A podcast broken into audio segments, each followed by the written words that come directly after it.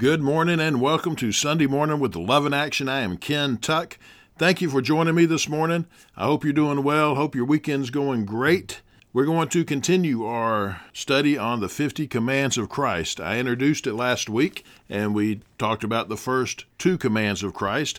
So if you missed that and you want to catch up and see exactly what all we're talking about here, you can go on our podcast, the Love in Action podcast, which can be found on Spotify, Apple Podcasts, Podbean, pretty much anywhere you get your podcast. You can find the Love in Action podcast and catch up with it. But the 50 commands of Christ, it's very simple to explain. It's commands that Jesus gives us, and he tells us in the Great Commission. But part of the Great Commission is to teach others to obey what he's commanded us. And so we need to know what those commands are ourselves so we can obey them. And we also need to know what they are so we can teach others to obey them as well. We talked about the first one last week was repent. The second one was let not your heart be troubled. In other words, don't worry. So we're going to continue from that. But first, let's go to our Heavenly Father in prayer. Father God, we thank you for this day. Father, we thank you for loving us. God, you just give us everything that we need.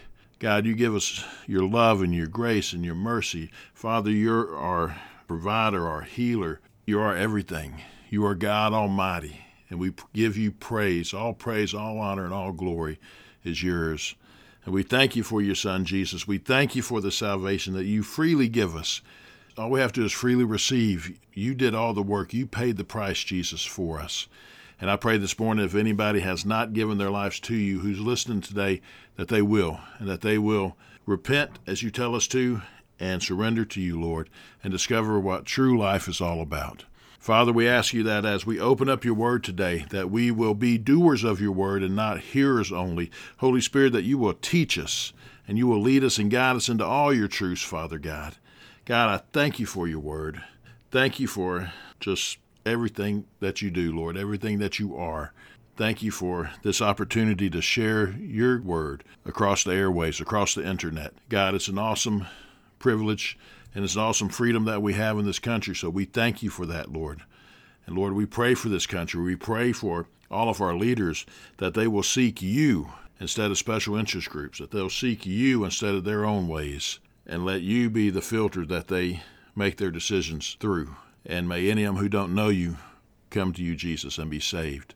Father, we ask you to help each and every person listening today. You know what everybody's going through good or bad. The good things we rejoice and thank you, Lord. Any bad things or things people are suffering through, Lord, Lord, you, you tell us to rejoice at all times. And God, we just want to lift people up to you who are sick, who are going through uh, relationship issues, who are just dealing with tough situations with finances, whatever it is, God, we lift up to you and just ask you, God, to, to help them, to bless them, to lead, guide, and direct them, Father.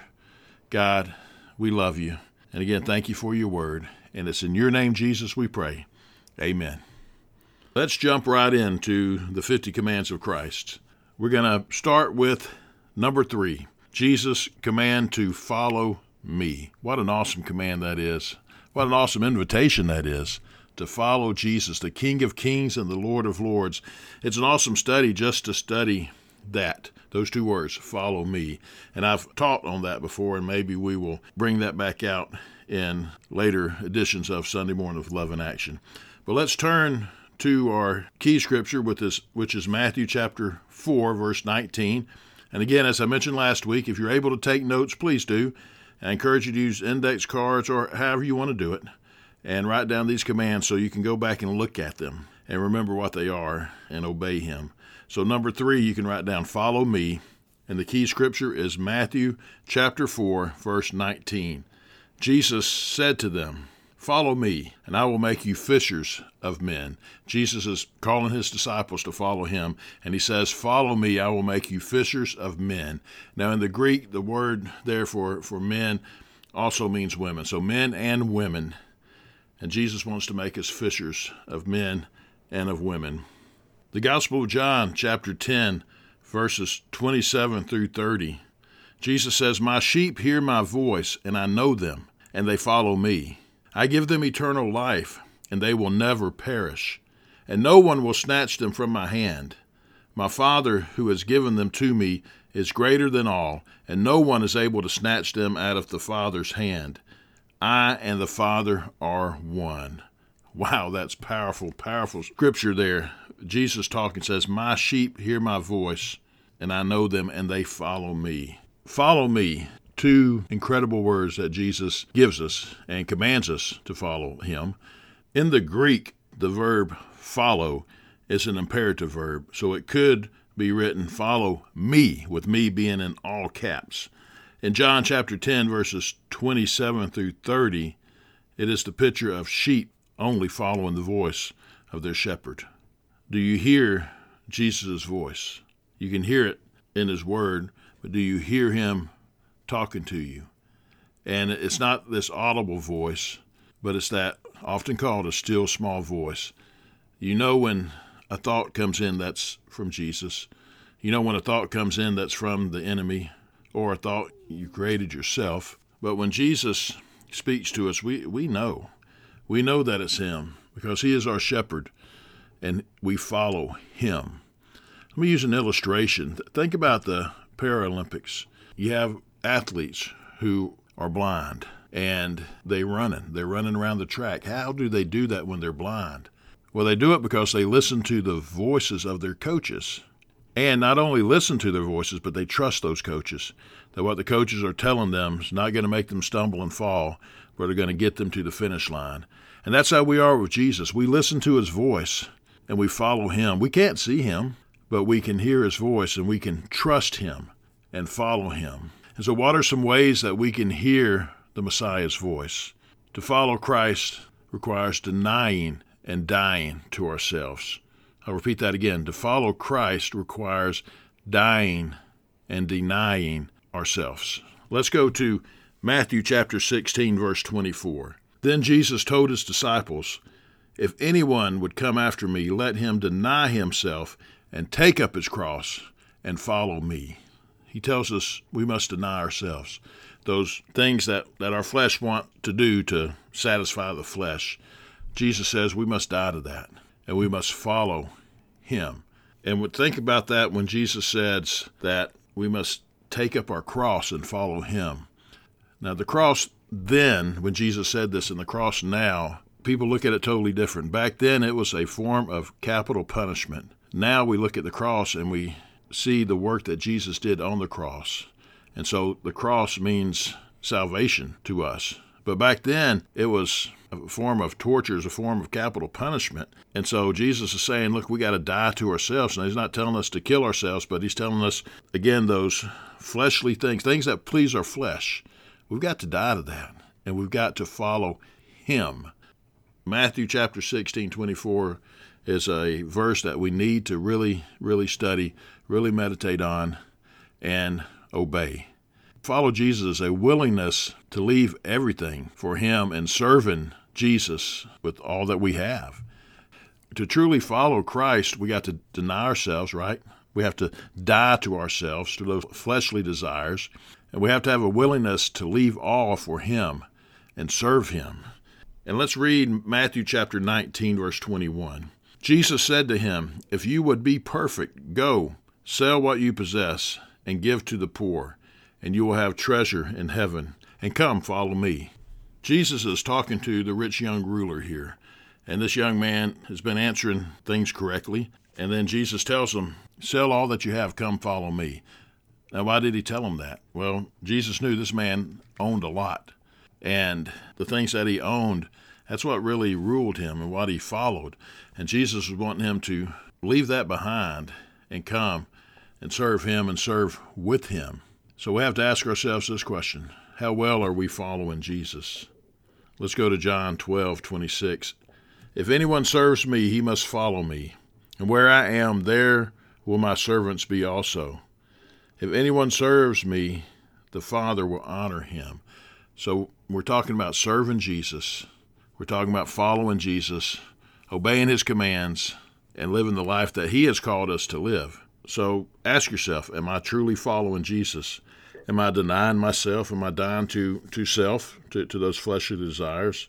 am I willing to leave everything? Now, Jesus may not be calling you to sell everything that you have and give to the poor. He may be, but most cases he's probably not. But he is asking you to not let that rule your life. Let him, he's the king. He's the king of kings. He's the Lord of lords. Let him be king and Lord of your life. And then those things like your job, he can work through to bless you, but also bless others through you.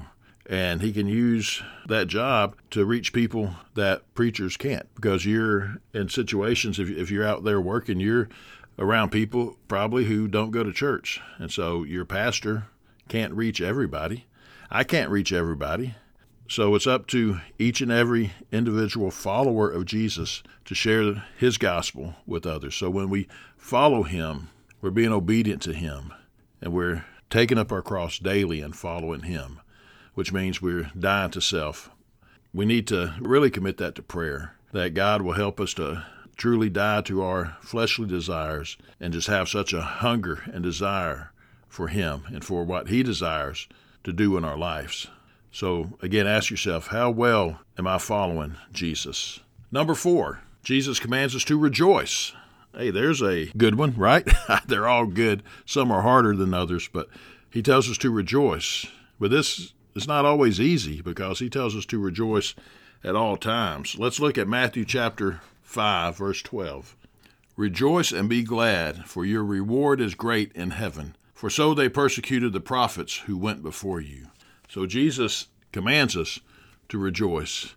Jesus says specifically that we should rejoice and be glad, even rejoicing in gladness during trials. Luke chapter 10, verse 20 says that we should rejoice because our names are written in heaven. The Greek word there for rejoice means to rejoice with all your might, like King David when he danced before the Lord. That's a tremendous rejoicing that we're going to rejoice and just praise God and praise God that our names are written in heaven. If you are a believer in Jesus Christ, if you have repented of your sins and are following Jesus, then you can rejoice that your name is written in heaven, is written in the Lamb's book of life. That's something to rejoice about. And that's why we can rejoice even in trials. No matter what's going on, we can still rejoice because if we're going through a trial, that's only going to last for a while. And a while may be a week, it may be years. But when we look at it compared to eternity that lasts forever and ever and ever, we can still rejoice because we know that we're going to be with Jesus forever. And we can rejoice about that no matter what situation we find ourselves in. The fifth command we're going to look at is let your light shine. So if you're taking notes, write number five, let your light shine and also write down Matthew chapter 5, verse 16. And let's read that. In the same way, let your light shine before others, so that they may see your good works and give glory to your Father who is in heaven. So Jesus says, Let our light shine. And He is the light of the world. So if Jesus is in us, then we have the light in us, and we need to let that light shine. Shine for all to see. There are two parts to this command let your light shine. Let your good deeds be seen, and so the Father will be praised. Let your good deeds be seen, and so the Father will be praised. Some people might ask, is this command in contradiction to Matthew chapter 6? And let's look at that. Matthew chapter 6, verses 3 and 4. And this is Jesus speaking. When you give to the needy, do not let your left hand know what your right hand is doing, so that your giving may be in secret, and your Father who sees in secret will reward you. So here Jesus is telling us that when we give to the needy, we can do that in secret. God sees it, and He will reward us for doing that. In Matthew chapter 5, verse 16 that we just read, Jesus says, Let your good deeds to the needy be seen. But here he says, Let your giving to the needy be done in secret.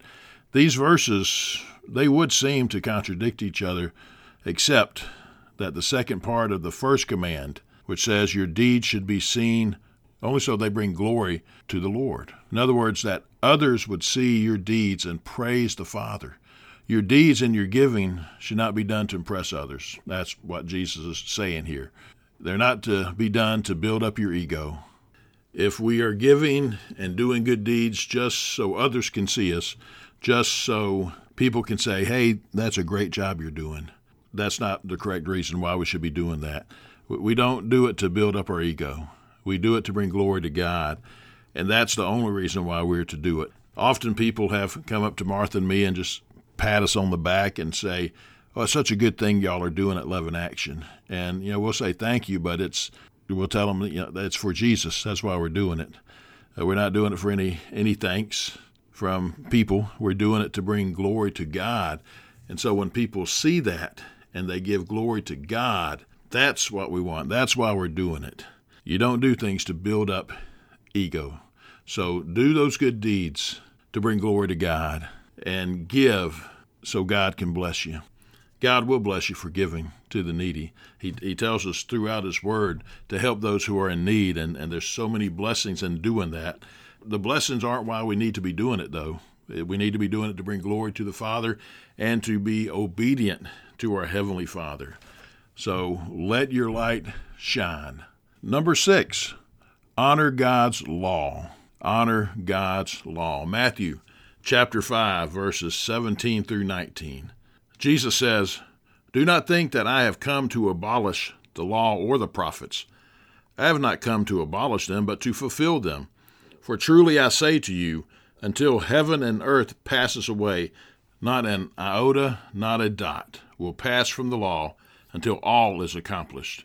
Therefore, whoever relaxes one of the least of these commands and teaches others to do the same will be called least in the kingdom of heaven. But whoever does them and teaches them will be called great in the kingdom of heaven. Very interesting scripture there, isn't it? Because often people think, well, the law doesn't matter now because we're living under grace.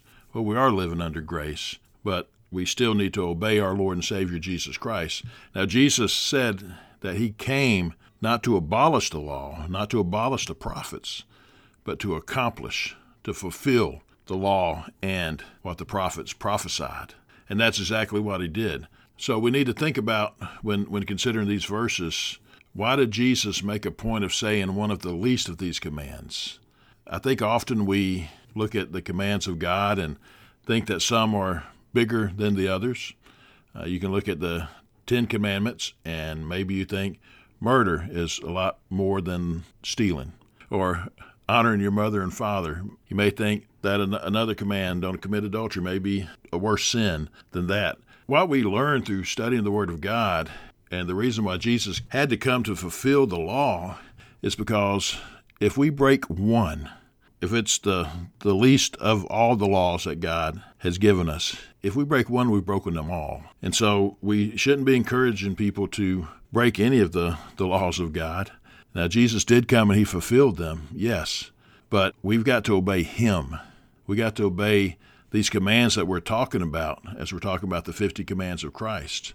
Uh, these verses that we're reading about Jesus fulfilling the law, they're, they're so important. And he tells us very clearly that we don't need to teach people to break the law. We need to teach people to obey him and to obey the word of God. And that's what he tells us to do right here. He says, honor God's law. What level of relevance and submission do you think most people have toward the Bible? Can look back through the course of history and see where here in the U.S. there used to be a lot of reverence and submission to the Word of God. And today's society, we see less and less of that. I think we can definitely argue that. Now, what does it mean to practice the commands of God? What are some ways to teach others about the righteousness of God? Why is it difficult to practice what we preach? And what is the difference between the curse of the law and the law itself? Those are some great questions. When I'm teaching this to a person face to face or to a, a small group face to face, we we talk about all this, and this discussion is great. It's kind of hard to do that over the radio because you can't talk back to me. Uh, well, you can, but I wouldn't hear you. so uh, ask yourself these questions. Talk them over with a friend, talk them over with your spouse. You can ask each other these questions what does it mean to practice the commands of God? What are some ways to teach others about the righteousness of God? Why is it difficult to practice what we preach? And what is the difference between the curse of the law and the law itself? Galatians chapter 3. Let's read verses 10 through 14. Galatians chapter 3, verses 10 through 14. This is the Apostle Paul writing, And he writes, For all who rely on works of the law are under a curse. For it is written, Cursed be everyone who does not abide by all things written in the book of the law and do them. Now it is evident that no one is justified before God by the law, for the righteous shall live by faith. But the law is not of faith, rather, the one who does them shall live by them. Christ redeemed us from the curse of the law by becoming a curse for us, for it is written, Cursed is everyone who is hanged on a tree, so that in Christ Jesus the blessing of Abraham might come to the Gentiles, so that we might receive the promised Spirit through faith. The law lets us know that we're sinning, and it has been proven over and over again that we cannot fulfill all the law. It's impossible for man to do. But Jesus did it. Therefore, Jesus redeemed us from the curse of the law. And if we have our faith in Jesus, then we become the righteousness of Jesus. And we're forgiven of our sins. We're forgiven of breaking the law. And it's His righteousness that is in us by faith, our faith in Jesus Christ. He has redeemed us from the curse of the law. And it says that because of Jesus, we have the blessing of Abraham even the Gentiles, the non Jews, have the blessing of Abraham, and we can receive the promised Spirit, the Holy Spirit of God, through faith in Jesus Christ. So Jesus has redeemed us from the curse of the law, and in Him we can have salvation, and in Him we can have life eternal, and only in Jesus can we have that. And we have to understand that Jesus is either the same substance of God as God or a similar substance to God. So we read earlier that one iota, we're talking about one iota, one dot, makes a big difference because Jesus says it does. And so either we obey him because he is God, or we don't, and in our eyes render him less than God. We must obey Jesus. He is God. We read Jesus' own words saying, The Father and I are one. And we know that the Godhead, the Trinity, God the Father, God the Son, God the Holy Spirit is one. And so we either obey him because he is God or we don't because we don't believe he is. We need to obey God. We need to obey his word. Jesus has redeemed us from the curse of the law. And he gives us his word. He gives us commands that we are to follow. And that's what we're talking about today. And, and not only follow them ourselves, but teach others to follow them as Jesus commands us to do in the Great Commission that I talk about so much on Sunday morning of Love in Action. So honor God's law. And again, Matthew chapter 5, verses 17 through 19 is our key verse in that command. Command number seven be reconciled. And our key verse scripture is going to be Matthew chapter 5, verses 23 through 25. So the seventh command we're looking at is the command to be reconciled. Matthew chapter 5, verses 23 through 25. Jesus says here, So if you are offering your gift at the altar, and there remember that your brother has something against you, leave your gift there before the altar and go. First be reconciled to your brother, and then come and offer your gift. Come to terms quickly with your accuser while you are going with him to court, lest your accuser hand you over to the judge, and the judge to the guard, and you be put in prison. Note that Jesus speaks of offering a gift at the altar, not a sacrifice as the Jews would normally have done, as we read in the Old Testament. This anticipates Jesus' ultimate sacrifice of himself to replace the animal and grain sacrifices at the altar. The message in verses 23 and 24 that we just read is that you must seek peace or reconciliation with your neighbors before bringing your gift to God if possible. We are hypocrites if we claim to love God while we are angry and feel hateful towards others. That word hypocrite, you often hear people, well, I don't go to church because of all the hypocrites there. Well, there's, truth be known, there's hypocrites everywhere people go, right? But we would truly be hypocrites if we say we love God, but we're angry and we hold hateful feelings towards others. Uh, we can't do that. Jesus says, be reconciled. The real test of our love for God is how we treat people right in front of us. Think about how do you treat people? Do we treat them with respect? Do we treat them with love? Do we treat them with kindness? Or do we treat them with hate? That's not of Jesus. Jesus tells us to love one another. And so if we have an issue, and we're human, we're going to have issues with each other from time to time, right? And when that happens, don't let it keep descending and fall into hatred. Stop right there and, and be reconciled with whoever you're having an issue with. 1 John chapter 4 verse 20 says, If anyone says I love God and hates his brother, he is a liar. For he who does not love his brother whom he has seen cannot love God whom he has not seen. Can't get any clearer than that, can it? How can we say I love God and we haven't seen him, but we hate our brother who we see? He tells us if we say I love God and hate our brother, we're a liar about loving God. So we need to be reconciled. That's what Jesus tells us to do. And so, why is it preferable for Christians to quietly resolve conflicts rather than battle over them publicly? You ever thought about that? Again, these are questions you can sit down with your spouse or a friend and talk about. Uh, why is it an out of court settlement better than a judge's decision? Matthew 5:25 was practical advice in Jesus' time, and it still is today. Trials are messy, they're time consuming, they're expensive, but the bigger issue is the ever increasing anger on both sides. Even small disagreements that may not take you to court can mend easily, a lot more easily, if you try to make peace right away. In other words, don't let that anger simmer. Let's take care of it right away. And in the broader sense, these three verses advise us to get things right with other people, especially with other believers, before we have to stand before God or before we give Him our gift. So let's be reconciled with one another. Well, we're going to stop right there today because we are out of time, and we'll pick back up with number eight next week. And I hope you are able to take notes on this. And again, if not, you can check out our podcast because we will post this on our podcast as well and you can catch back up, write things down then if you're not able to do that today. These commands, He gives them to us. Let's obey them. Let's be people who obey our Lord and Savior Jesus Christ. Let's be people who tell others about Him. And if you are not a believer today, I encourage you to just call out to Jesus right where you're at, the best way you know how. And you may be saying, Ken, I don't know a thing about Jesus. Well, you can read in His Word about Him. I would encourage you to read the Gospel of John. There's four Gospels in the New Testament Matthew, Mark, Luke, and John. You can use the table of contents. If you don't have a Bible, you can look online. BibleGateway.com is a good place, or you can download a Bible app and read about them. But I want to tell you, He loves you. He is the true Son of God. He is the Messiah.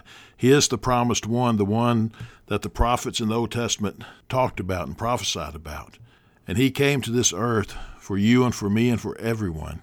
And he died on the cross to pay the price for your sin, for my sin, for all of our sins, for all of our disobedience to God.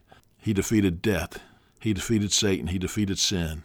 And on the third day after his death, God raised him from the dead, and he lives forever. And if you will just believe, and if you confess Jesus as Lord, repent of your sins, ask him to forgive you, and believe in your heart that he died and rose again, you shall be saved and you will have eternal life with God. Jesus loves you. His arms are wide open for you. He's not waiting with a baseball bat to beat you upside the head.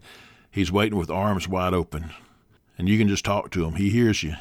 He's with you, meet you right where you're at. If you have any questions, please don't hesitate to call. Our office at Love in Action is 334 494 4995. That's 334 494 4995. You can also email me at ken.tuck at loveinactionministries.com. Ken.tuck at loveinactionministries.com. I'd love to hear from you. Jesus loves you.